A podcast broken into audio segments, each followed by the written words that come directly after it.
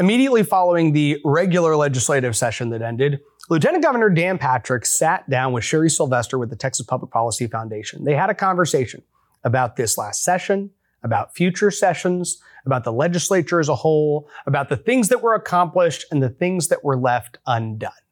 And Dan Patrick was willing to actually be transparent about the way that we all know the Texas House functions.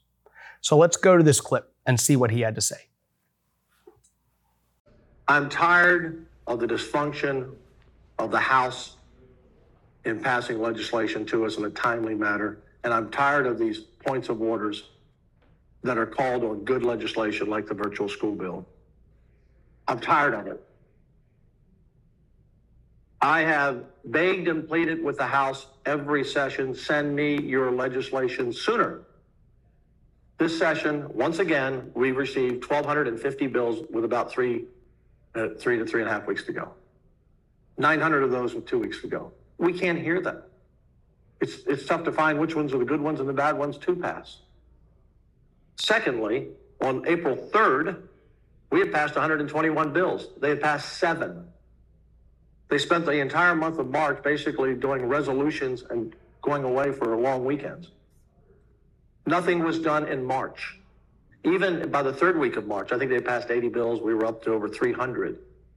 We had almost all of our 90% of everything that we voted out was to them by the end of mid to late April or the very first week of March, of May. We got everything out. And here's the problem. They don't hear onto their calendar Senate bills really till the last 10 days to 2 weeks. And because of the points of order and shoving, the Democrats have total control of the House chamber. Total control. So we're a Republican majority state and the rules in the House are set up to allow the minority to kill bills they don't like.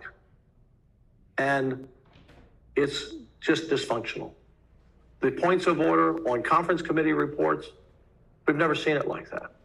I mean, you can get a point of order because the bill analysis, someone on the staff made a mistake and wrote the wrong word, misspelled something, got something out of order, and you killed the whole bill. People have worked, House members as well, and senators have worked a year and a half before session. Various groups, Democrat and Republican, have worked on legislation. And it gets there after hours and hours and weeks of work, and someone says, oh, there's a word misspelled there. Send that back.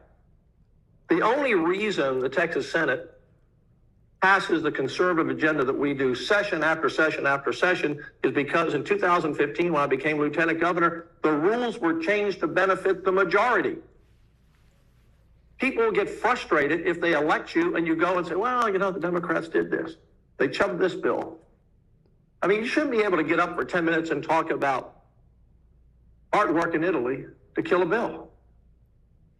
That's not what the people expect from us. So I've said to members over there, change the rules. Give yourselves a fighting chance of the majority. Now in the Senate, people say, well, when we change the rules on the blocker bill, we're going to run over the Democrats. I think every session we pass 700, 800, 900 bills every session, and usually less than 25 are partisan bills. Everything else is bipartisan. 99%. In the House, I had maybe 5 points of order in a year. They have that over there on a bill. You can't function. And it breaks my heart to see good legislation killed because of that. So if the House doesn't change the chubbing rules, if they don't move up their clock, if they don't go to work in March, we're going to be in the same situation as we have been forever. When I talk to the veterans, and I'm now a veteran of 17 years, I guess. I've been around longer than most in the Senate. But those before me say it's been this way forever. And it needs to change. So if that sounds like I'm being critical, I am being critical because it's killing bills that people want us to pass. Again, this clip has gone all over the place. It's been shared by a lot of grassroots groups. A lot of conservatives have talked about it. Legislators have seen it. And the reason that some on the House side were a little surprised is because they're just not used to these people that are in positions of authority calling out all of their broken, dysfunctional tactics. And they hide behind these tactics all the time. Well, it's so sad that the Democrats killed this bill. You'll see leadership talk about this all the time. Man, very disappointing that Democrats decided to kill this bill. They'll give Democrats credit for the points of order. They'll give Democrats credit for their chubbing. They'll blame the minority party. When, as Dan Patrick rightfully articulated, these things are things that are allowed to occur under a majority-run body that has to let the minority do this. They have to literally say, you Democrats are allowed to kill these bills. The detransition legislation that the Texas House killed, House Republican leadership put those bills that said, hey, if you were massively abused and you're now in your mid-20s and trying to go back to your born, created, designed, assigned, beautifully given sex and gender that God gave you, if you're trying to go back to that after all these people have manipulated and screwed up your body, your insurance has to cover all of that. If they covered the destructive things to your body, they have to cover the restructive things. But that legislation died. Why? Because the Calendars Committee said, put that stuff down. They literally say, give Democrats a path to chub it. That's what happens. These points of orders are insane. Derek Cohen, who also works at Texas Public Policy Foundation, had a tweet that he issued, which I thought really exposed a lot of the very strange rulings that came out in those last couple weeks of the Texas House of Representatives. House Bill 4390. When this point of order was ruled by the Speaker, everyone was very confused. House Bill 4390, when it came to the Texas House floor, established apprenticeship programs in various different industries. And some lobbyists and some other people worked hard and got a carve out for the construction industry, that this bill did not apply to the construction industry. Okay? And so then it went over to the Texas Senate. And in the Texas Senate, they said, no, we're putting the construction industry back in the bill. So they basically restore the bill to the way the bill showed up to the Texas House floor. It comes back from the Senate, and Chris Turner, the former chair of the Democrat caucus, says, I'm calling a point of order because as changed, this bill now establishes a new class of people. And that was sustained. And what I mean when I say that was sustained, for those of you who don't know ledge speak, is that the Speaker of the House said, yes, you are not allowed to do that. Not that you're not allowed to do it in this bill. You're never allowed to do that. According to that ruling, if you take any bill on the House floor as it is, and you carve out a special group of people and say they don't apply to this bill, and that the Texas Senate disagrees and says, no, we're going to restore it to just applying to all of these various different people. That is, according to the Speaker of the Texas House, not something that the legislature can ever do. They can never vote on it. It's silly. It's absurd. And that is one of many examples of how they've empowered the Democrats to do these things. There's one other clip I think is worth going to, and it's just another short excerpt from this conversation. So let's go to this clip, and then we'll continue this conversation. When I was a senator and the blocker bill used to be 21, and we never had more than 20 Republicans, meaning the Democrats could block any bill, we would have to go up to the Democrats, even though it was 20 to 11. We'd have to go up to the Democrats and say, can we pass our bill today? Because bills were on the list. I mean, we're in the majority, 2011. Can we pass our bill today? So what was a practice became abused. And I believe in the House now, what was a practice, bipartisanship, has being abused. And if the Republicans continue to let themselves and leadership lets the Democrats run the House, this is going to have to change. Because once we changed the blocker bill where we said, you can't block us, come join us and help us. That's why we have bipartisanship on all these bills. They bring amendments. They say, yeah, how about this idea, that idea? We like to get bipartisan legislation. It's stronger to send it to the House. But for most of the last 2 weeks, I think Joe Moody and she and Trey Martinez-Fisher were running the House, not the Speaker. So yeah, I'm fed up about it. It's time to call it out. That's not what the people expect. I think one of the points that the lieutenant governor made very well was the fact that the Texas Senate does indeed pass, 1,000 different bills out in the legislative session. And this is important for us as conservative grassroots to also remind our legislators. You'll go to them during the interim and say, hey, why was this not done and this not done and this not done? And their response is, oh, well, it's hard to get to everything. And here's the truth. It's not hard to get to about 1,000 to 2,000 different bills because the legislature does every session. And what conservatives, what Republicans, what the Republican Party of Texas has said is, hey, while you're passing 1,000 bills, can you make sure these several dozen things are done? That's all. In the midst of doing these things, can a couple dozen of them be these good policies? And the Senate, more often than not, says yes to most of those. That doesn't mean they say yes to everything. That doesn't mean the Senate is unimpeachable, that they have never made any problems, that they're always good on all the issues. That's not what I'm saying. But what I am saying is that the vast majority of the time, the Texas Senate looks at this list and says, how much of this can we do? And the Texas House is kind of the opposite. They say, how little of that can we do? And then they should be grateful for any of it that we do because it's really hard to do the stuff that you need us to do. It's not hard for us to pass 1,000 bills in this chamber, but it's really, really hard for us to do those several dozen policies that you want us to accomplish. So all we're talking about when it comes to a culture shift, an operational change, is saying, hey, the good Republican bills, let's say 50 of the 1,000, need to happen. And if they don't, it's because Republicans didn't want them to happen, not because Democrats killed it.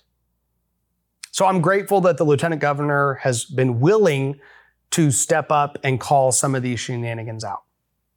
I want to also talk about the fact that we are going to have special sessions going on throughout the summer. The governor has said this. He's basically said, I'm going to call the legislature back for many special sessions. And I want to talk about some of the different things for us to be aware of as we head into the summer. But we'll get to that when we come back. Citizens should dominate the conversations around culture and government. And to do that, we need to be informed. That's why Texas Scorecard exists, putting the news in context. We cover the stories that matter to you, the ones that you talk about around the kitchen table, not those dictated by politicians or coastal elites. Our mission is to help citizens move from media consumers to cultural and political influencers. The issues you care about, covered by people who share your values. Texas Scorecard, real news for real Texans.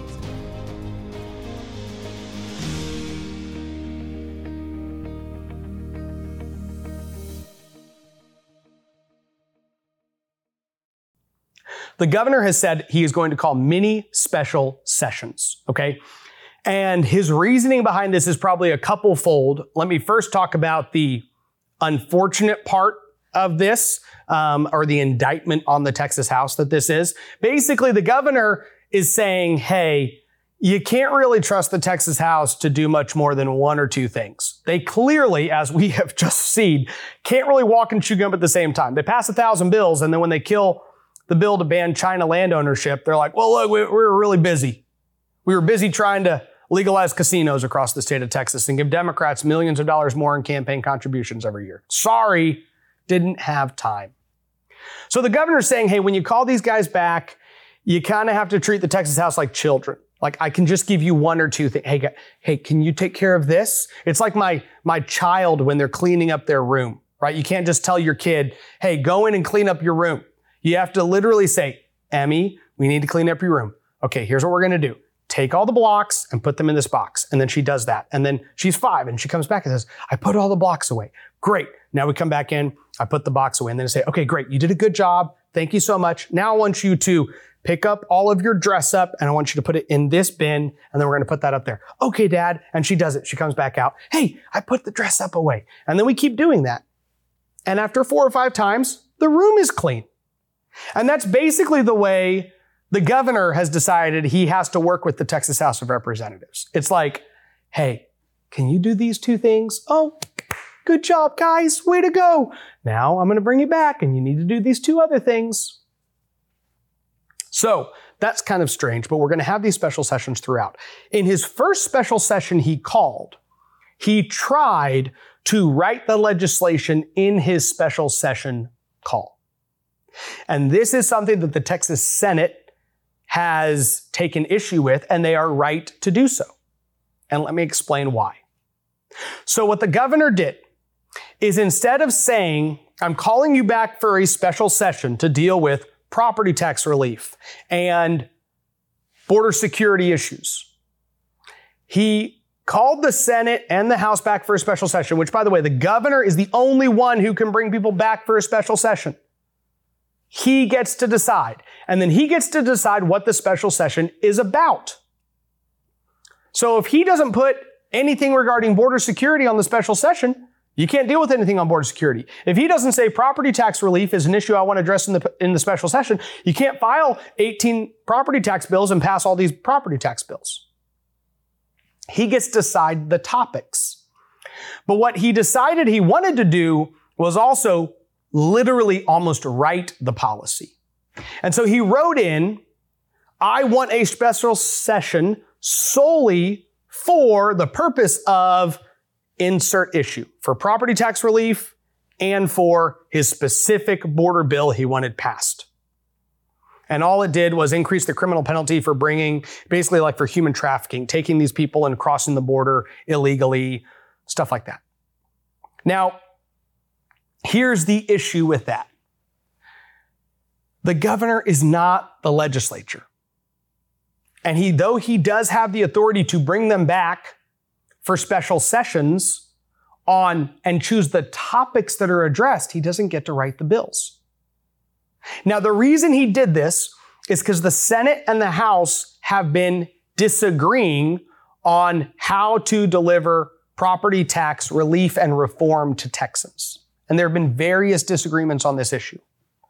So the governor didn't want to pick sides. He didn't want to side with Dade Phelan and say, I want appraisal caps and I want X, Y, and Z. He didn't want to side with Dan Patrick and say, I want homestead exemptions for homeowners and more of the property tax relief to be focused on homeowners than every single building out there.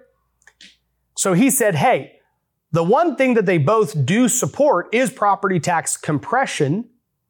And so I'm going to write a special session call that says they can't do anything but compression.